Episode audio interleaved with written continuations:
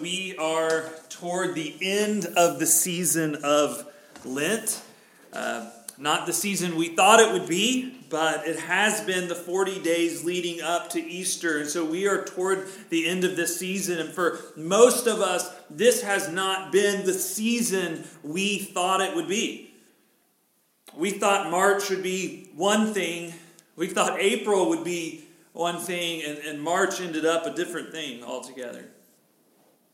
When my wife Christy, when uh, we got married, she expected she expected a husband that would wake up early in the morning with her and sip coffee with her and uh, have a morning devotion with her, read that Max Lucado morning devotion, and we were going to ask each other, you know, questions about each other's hearts, and we were going to pray for each other. This is what she expected. This is what she grew up thinking a Christian husband did within a Christian marriage.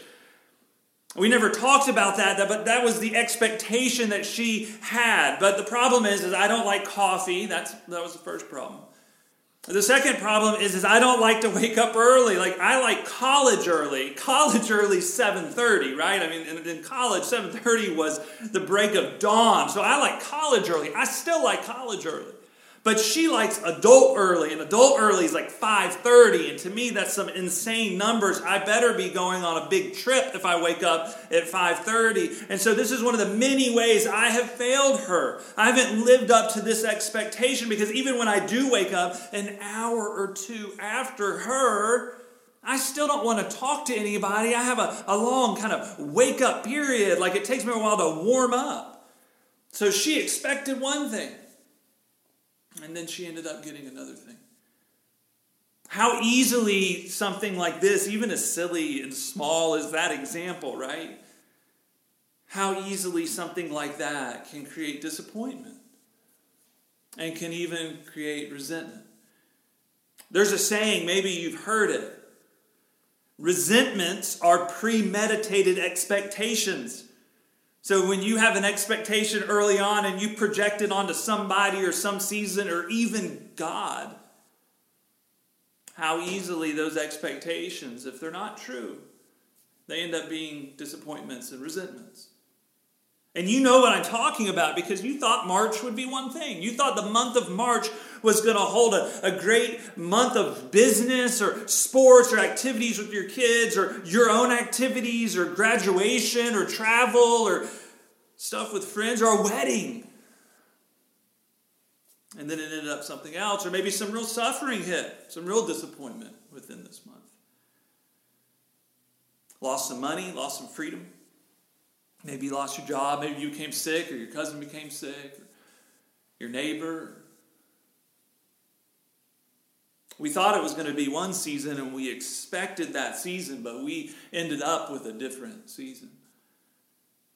So we enter Palm Sunday in this context that we have had for the last month, right? And we also enter this Palm Sunday just with that idea, with that idea that we can easily hold an expectation that was never promised to us.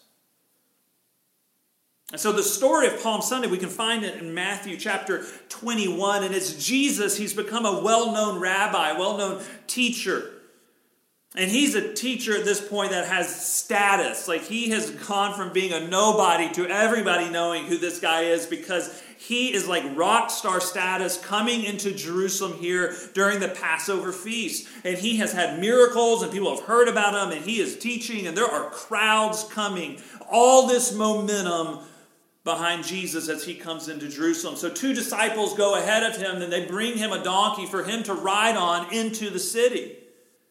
And here's what we get in Matthew 21, verses 4 and 5. This took place, so Jesus riding on this donkey, this took place to fulfill what was spoken by the prophet, saying, Say to the daughter of Zion, Behold, your king is coming to you, humble and mounted on a donkey, on a colt, the foal of a beast of burden.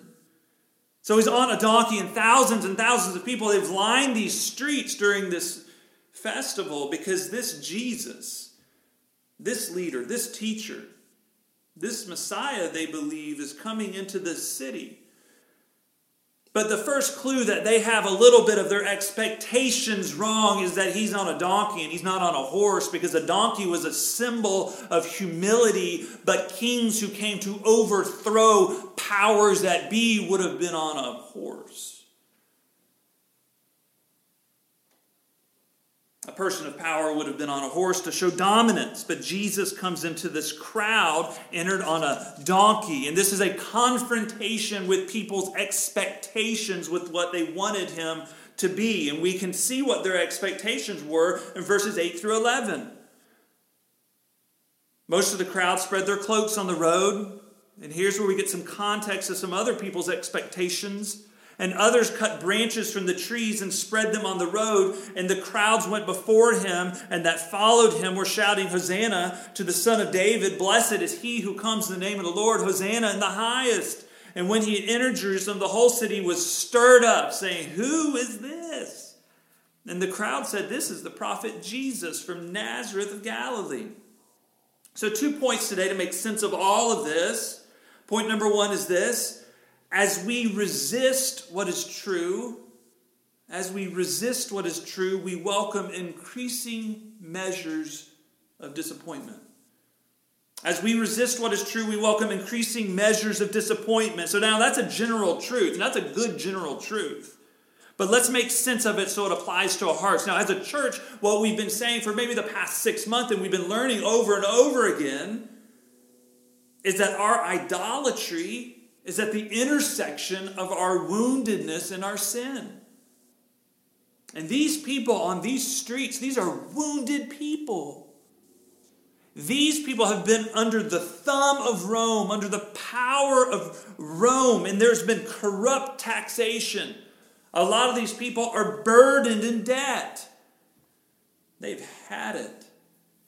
These are our wounded people. And so they cut branches, not just any branches, we know they are palm branches. And they lay them in the streets. And here's the context of expectations. It's that the context is, is that the palm was a symbol of national, nationalism, nationalistic symbol.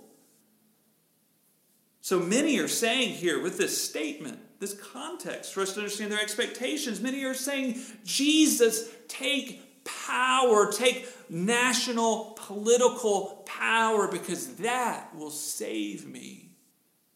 That'll give me peace. That'll make me whole. And we can see it right there. You can see this intersection of their woundedness and their sin, and then they get this idol. They get a projection onto Jesus for him to be a functional national Savior, of which he never promised or intended to be how easily we end up with a God that He never promised or intended to be. Now, listen, this has everything to do with our hearts. Because in these days, if you're anything like me, you're looking for just the next bit of information that'll finally really give you relief. And how's that been working? Well, for me, it's never enough. There hasn't been an Instagram post yet that's actually given me relief, and yet I keep going there to see if one will. The stock market rise or fall, or even a good day where it rises back up a little bit, it still doesn't ultimately give stability to my heart. And then what about the second glass of bourbon? Did it actually help, or was it just a functional savior for a moment in time? so many ways that our woundedness and our sin intersect and create an idol. So many ways that we have expectations and project them onto even God that He never promised. Point number two is this we don't just need better circumstances. Now, we, we want them, we desperately want them, and we pray for them. I mean, I can't wait for our circumstances as a community and a church to change where we get to actually be together. How sad it is for us to walk into our sanctuary here during the week and nobody's been in there for a month. That we can't wait for the day where we can hug each other. Not just see each other, but hug each other. So we want better circumstances, but we don't just need better circumstances we need a Savior and a healer for our hearts. So Jesus is on this donkey. He's making his way into Jerusalem. These people, some are laying down their cloaks, some are laying down these palms, and the people are singing, and they're singing a, a psalm. Hosanna. It's from the Psalms Hosanna to the Son of David. Blessed is he who comes in the name of the Lord. Hosanna in the highest. But it's clear because of these branches, some of them have it wrong. We don't know how many had it right how many wrong, how many understand what's going on, and Jesus is headed to the cross. Not a lot, apparently, because not a lot came to his side. Seems like a lot of them had it wrong.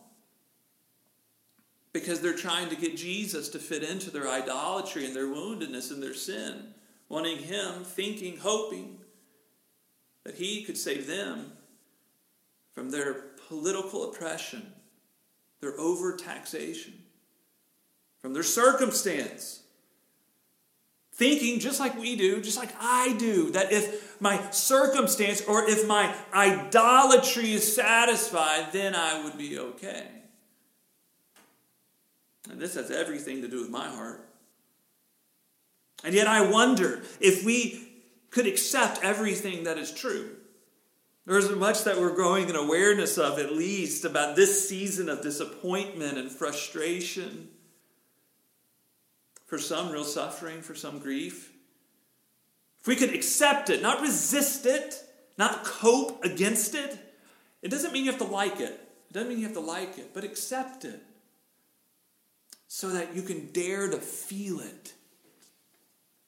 To ask the God of comfort to help you process through it. I do wonder what sort of peace and healing and freedom there might be, even inside of the difficulty. I read this week uh, that last year, last year, The Guardian reported that there were 40 million slaves in our world today. 40 million. These are people in our world today, 40 million, that are forced to work against their will. They're exploited. They're even sold as products. Suffering is not new.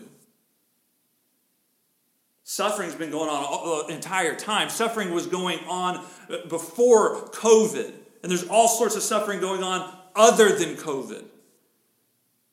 Centuries ago, during the transatlantic slave trade, some of the greatest songs of hope were written. PBS reported, I read this on PBS.org this week, they, they reported that slaves used songs to express their feelings in that gray area of experiencing slavery and yet experiencing freedom. Maybe you know this one. There is a balm in Gilead to make the wounded whole. There is a balm in Gilead to heal the sin sick soul. So they're singing about a healing from God that makes wounded people whole, that makes us whole. We're the wounded people, we're the sin sick people that can be healed. So I think it begs a few questions of our hearts, at least it did for me when I was processing this, asking the Holy Spirit for greater awareness God, in what ways do I rely? In what ways do I rely on circumstance for my worth or my stability more than you? What a great question for these days. God, in what ways do I rely on circumstance for my joy and my peace more than you? God, how might I, how might I in these days that are a bit slower, how might I quiet my soul in increasing ways that I might know your peace? These past few weeks have been filled with bad news, certainly, if you look at the headlines. And yet, at the same time, there's these incredible sightings and passing around of just really great humor and love. The funniest one that I saw this week was watching Jack Black dance in his spandex. I think he had a cape on in his backyard. He does a karate kick. It's amazing. Don't you? We probably shouldn't try it, and yet he's doing it. It's an amazing dance. You should watch it, you will laugh. It's amazing. The most endearing thing that I read and I watched this week was about Dr. John Klein in Montgomery, whose wife has had Alzheimer's, early set Alzheimer's for 17 years. And she's been in a nursing home, and his schedule's been very routine for these years, where he goes and he teaches his students at Troy University, and then in the late afternoon, he goes over to the nursing home and he sits next to his sweet wife, Anne, with her in the late afternoon into the evening till she falls asleep, and then he returns home, and then he does that same day again, and he's been doing this for years and years and years. But last Friday, they had to close the doors to visitors. And so Dr. Klein shows up and stands outside her window, like you've seen so many of these stories. And he stands outside her window, and you can see her inside in her bed. And he leads her in singing Amazing Grace. Here's what Dr. Klein said to the USA Today I've always said how much I love her till death do us part. But I'm trying to make the statement that no matter what happens, there's no reason to give up on love. If she gets where she doesn't know me, I will still go see her because I will still know her. What an image for us to behold. See, the love of God is given to us in the person of Jesus. And we see it in this march into the city where he is even loving these people. Forgive them, they know not what they do, he says from the cross. And on the work of the cross, for our sin and all of our lack of understanding, our woundedness, our shame, our sin is cast upon him. His righteousness is given to us. We're forever beloved despite our condition or our behavior. The love of God is given to us despite us, how well we know Him. He knows us. That's what we have in Jesus. That's what we're beginning to celebrate in Palm Sunday. And we're going to celebrate it with Good Friday, and we're going to celebrate it with Easter. We're going to celebrate it every single Sunday in this church. That Jesus is the forever statement to us the forever statement that, yeah, maybe we're not as we should be. Maybe you haven't handled this past month as well as you would have liked to. That's possible. And maybe you think you don't even know God as much as you should know God, but here's the good news He knows you, and He knows all of you. And in the cross of Jesus, He redeems all of you, and He loves you. Let's pray together. God, thank you for the good work of the cross. That in this holy week, Palm Sunday, Good Friday, Easter, that we get to remember even more in these historic events that this was given to us for us to understand the relationship that we have with you because you pursue us and you know us. Help us to learn what it means to grow and be quieter in these days, to quiet our soul before you, to remember how much you know us and that you still love us and you still redeem us. Help us not to wait upon our idols or even our projection of who you should be, but help us to wait upon you the God that doesn't just come in all the victorious moments, but the God who actually shows up to comfort inside of disappointment and difficulty. And to that, we are so grateful that you walk with us in all things. And to that, we say, Hosanna, that you are the King of all things and the Savior of our hearts. In Jesus' name, amen.